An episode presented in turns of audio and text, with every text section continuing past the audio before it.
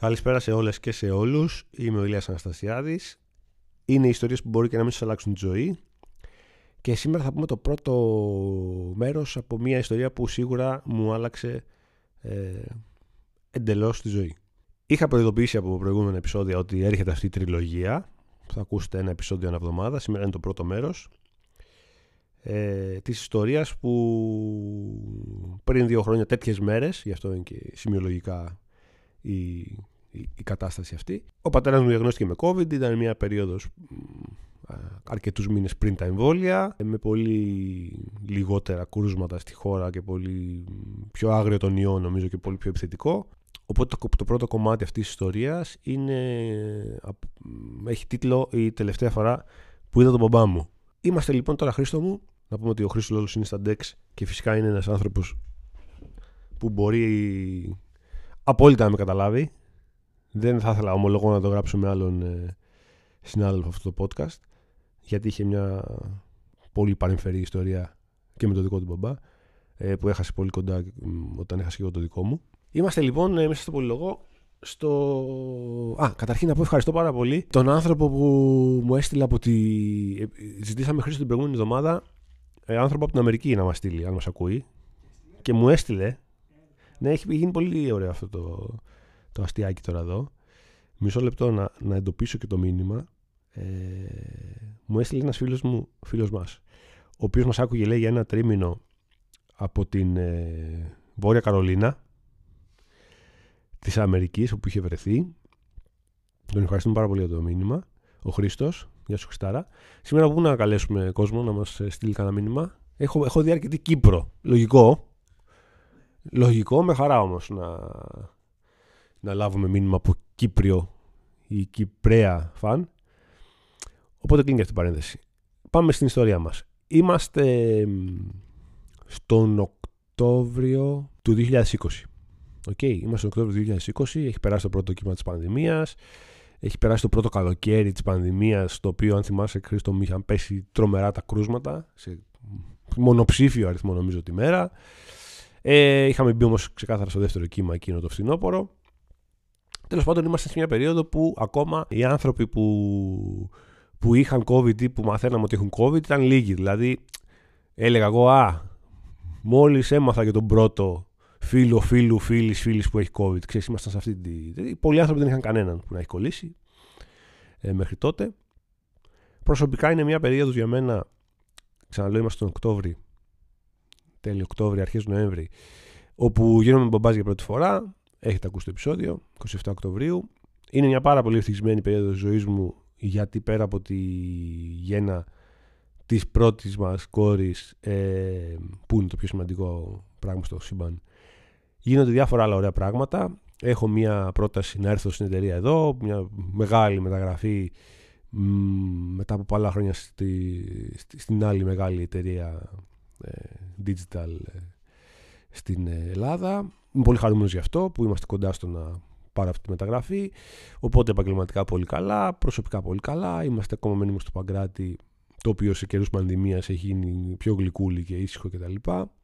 Γενικά είναι μια φάση που πάνε όλα πάρα πολύ καλά. Γίνεται, γεννιέται το μωρό, είμαστε σε καραντίνα. Δυστυχώς οι παππούδες και αυτά, οι γιαγιάδες, ε, επειδή μένουμε και στο Παγκράτη, άρα σε απόσταση και με τους μεν και με τους δε, δεν τους έχουμε και κάθε μέρα μαζί μας. Είναι πολύ δύσκολο να, να δουν το μωρό. Ε, κάπου στα μέσα Νοεμβρίου, λοιπόν, είναι η πρώτη και, η, πρώτη και τελευταία φορά και μοναδική φορά που ο μπαμπάς μου βλέπει το μωρό, τη, τη Μάγια, που ήταν δύο εβδομάδων.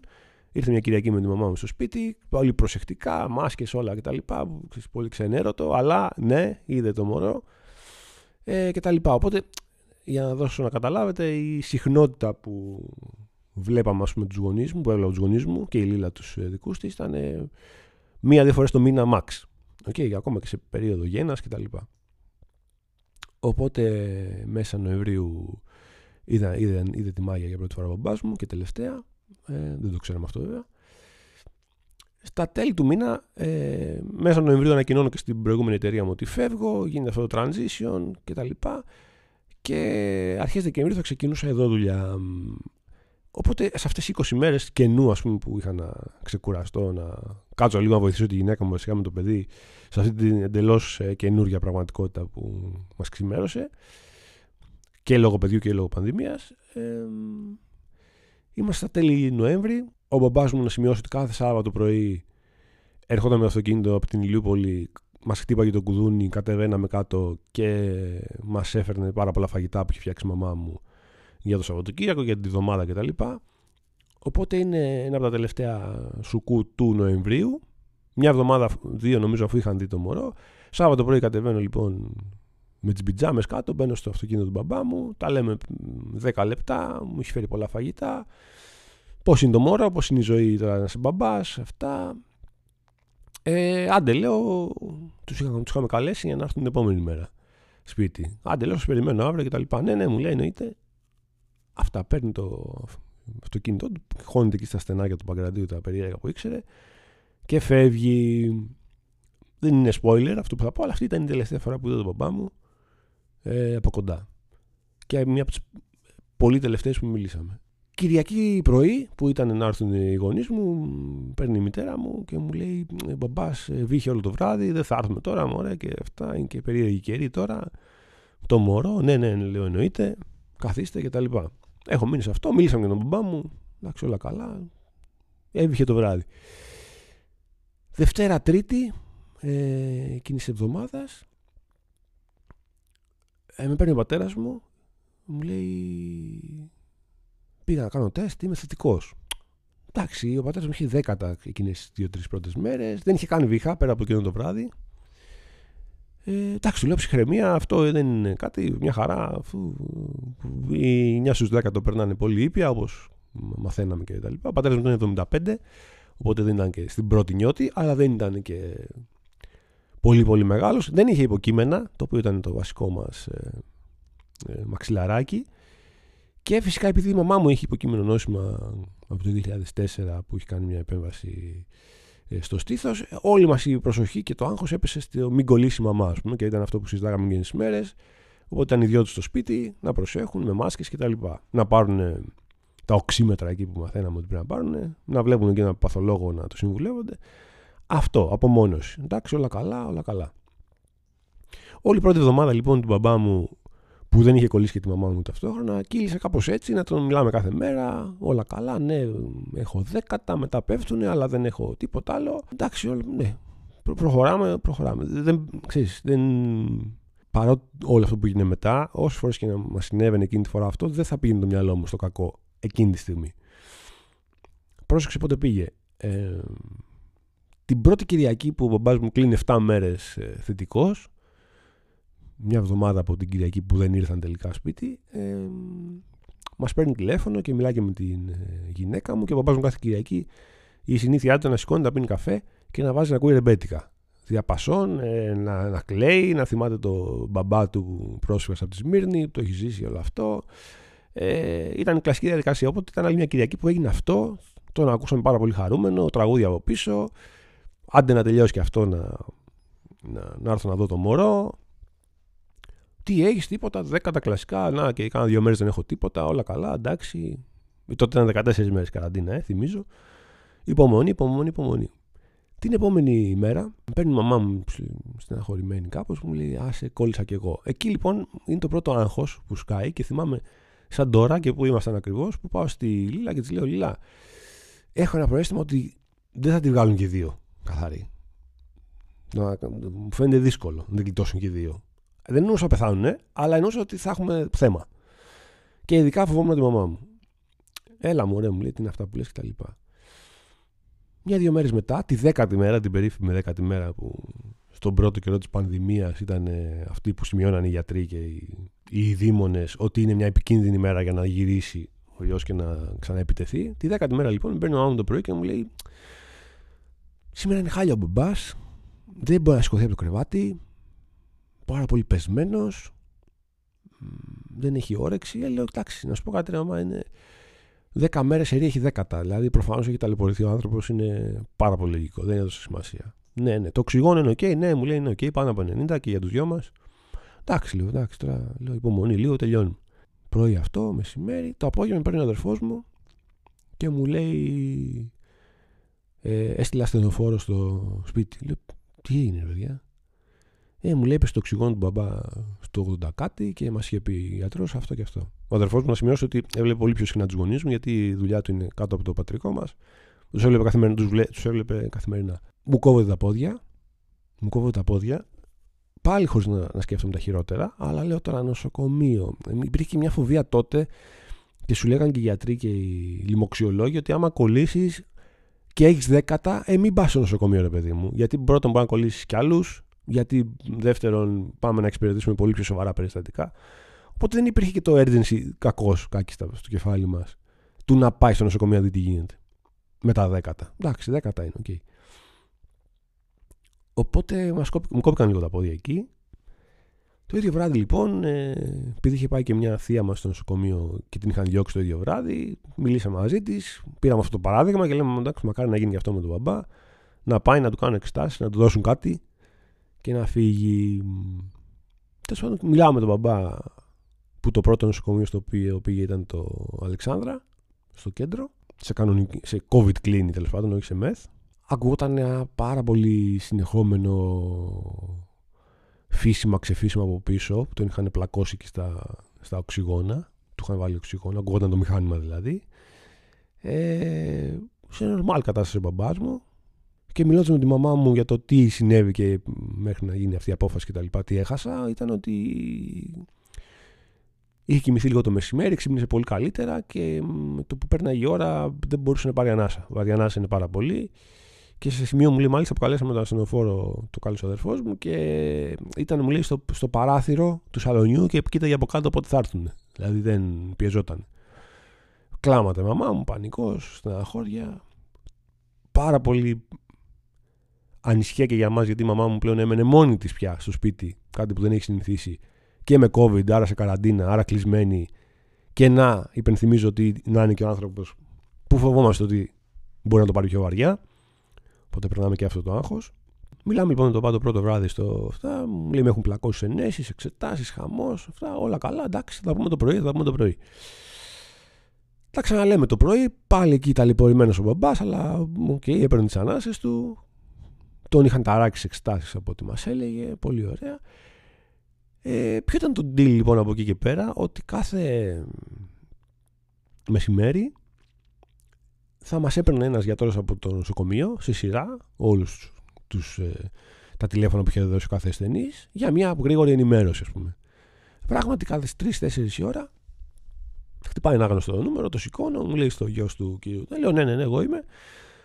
Μου λέει, λέω ναι, ναι, μιλήσαμε και πριν λίγο με τον μπαμπά. Μου λέει αυτή, ναι, ναι, OK, okay. μου λέει τα πράγματα δεν είναι καθόλου καλά. Ε, εκεί για να μου κόπηκαν τα πόδια, λέω καθίστε, τώρα μιλάγαμε.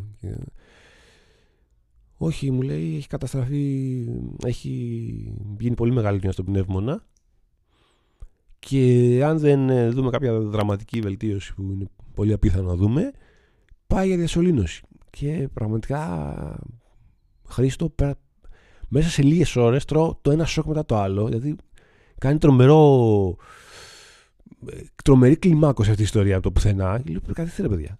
Μέχρι χθες, προχθές τον ακούγαμε να ακούει ρεμπέτικα και να γελάμε. Χθες τον ακούσαμε, μπήκε στο νοσοκομείο και του κάνουν εξετάσεις. Το άκουσα και το πρωί. Είναι οκ.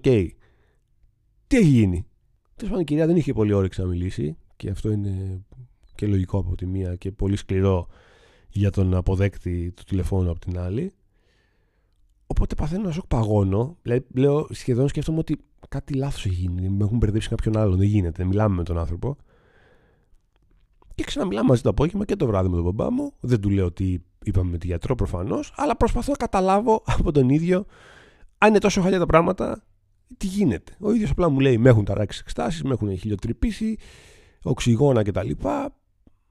Και το πρώτο που αρχίζει να λέει, τέλος πάντων, σαν εκτίμηση της κατάστασης είναι ότι μου φαίνεται θα κάτσω μέρες, ξέρω εγώ εδώ. Και εμείς έχουμε περάσει από ένα ότι μακάρι να πήγαινε το ίδιο βράδυ και να φεύγε, σε ένα ότι εντάξει, κάτσε εκεί όσο είναι, δεν πειράζει, αρκεί να, να γυρίσεις και να είσαι OK. Χωρίς να το λέμε και αυτό πολύ φωναχτά. Ε, τετάρτη αυτό, Πέμπτη, πάλι τηλέφωνο το μεσημέρι. Ε, η ίδια κυρία νομίζω, η άλλη. Δεν έχουμε καμιά βελτίωση. Δύσκολα θα το γλιτώσουμε διασωλήνωση. Είναι τρομερά άχαρο λοιπόν να το σκέφτεσαι και να συνεχίζεις να μιλάς με τον μπαμπά σου ενώ ξέρεις αυτό το ενδεχόμενο. Αλλά OK, okay, το κάναμε. Δεν τον ακούγαμε καλύτερα, είναι η αλήθεια. Να σημειώσω εδώ ότι και, σε αυτό το, και στο Αλεξάνδρα και στο Σωτηρία που πήγε μετά και διασωληνώθηκε, ο, ο, ο άνθρωπος που δεχόταν την επικοινωνία από το νοσοκομείο ήμουν εγώ. Δεν ξέρω πώς έγινε αυτό. Δεν ξέρω με τι προτεραιότητα έδωσε τηλέφωνο ο μπαμπάς μου. Σίγουρα του είπαμε να μην δώσει της μαμάς πάνω-πάνω γιατί η μαμά δεν είναι και πολύ ψύχρεμη. Έδωσε εμένα και τον αδερφό μου. Τώρα είτε από τύχη είτε από δεν ξέρω ποιο λόγο παίρνανε εμένα. Αυτό είναι κάτι πάρα, πάρα πολύ δύσκολο. Μπορεί και το πιο δύσκολο πράγμα που, που έχω διαχειριστεί. Πάει λοιπόν και η Πέμπτη τα ίδια. Ε, Παρασκευή ε, έχω μεταφέρει εγώ και στον αδερφό μου και στη μαμά μου ότι τι έχω ακούσει, για να το ξέρουν τουλάχιστον να είμαστε προετοιμασμένοι. Παρασκευή πρωί, ο παπάς μου δεν έτρωγε και τίποτα εκεί πέρα στο νοσοκομείο, κάτι για όρθια του δίνανε τα, τα πάσαρε πίσω. Σε μια φάση Παρασκευή πρωί, λοιπόν, τον ακούμε λίγο καλύτερα. Και το λέει και ο ίδιος. Ναι, μετά από τρεις μέρες είμαι λίγο καλύτερα. Έφαγα και το γιαούρτι και τα λοιπά. Να θαρούμε. Θυμάμαι, είχα, μου είχαν πιάσει τα κλάματα. Ξέρεις, ήταν λίγο κλάμα λύτρωσης τύπου εντάξει, επιτέλους μετά από τόσα σκατά, ας πούμε, ακούμε κάτι καλό και να δεις που δεν θα γίνει αυτό.